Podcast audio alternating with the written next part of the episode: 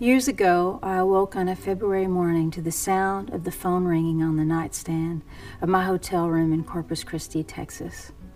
There was news from home. My father had, as my Aunt Doris expressed so gently through her tears, passed away.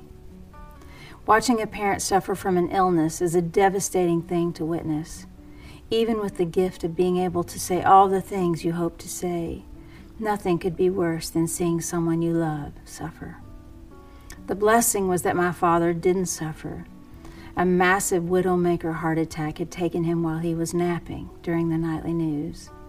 The hard part is the sudden knife jab to your heart, the black hole of staring into the reality of never hearing his voice or tasting his rice pudding or calling to talk about nothing or ask for advice.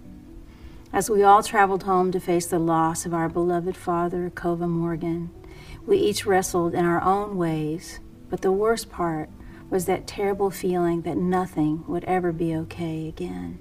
As believers and friends and family arrived for the visitation and then the funeral service, we suddenly felt lifted and held by the prayers of those around us.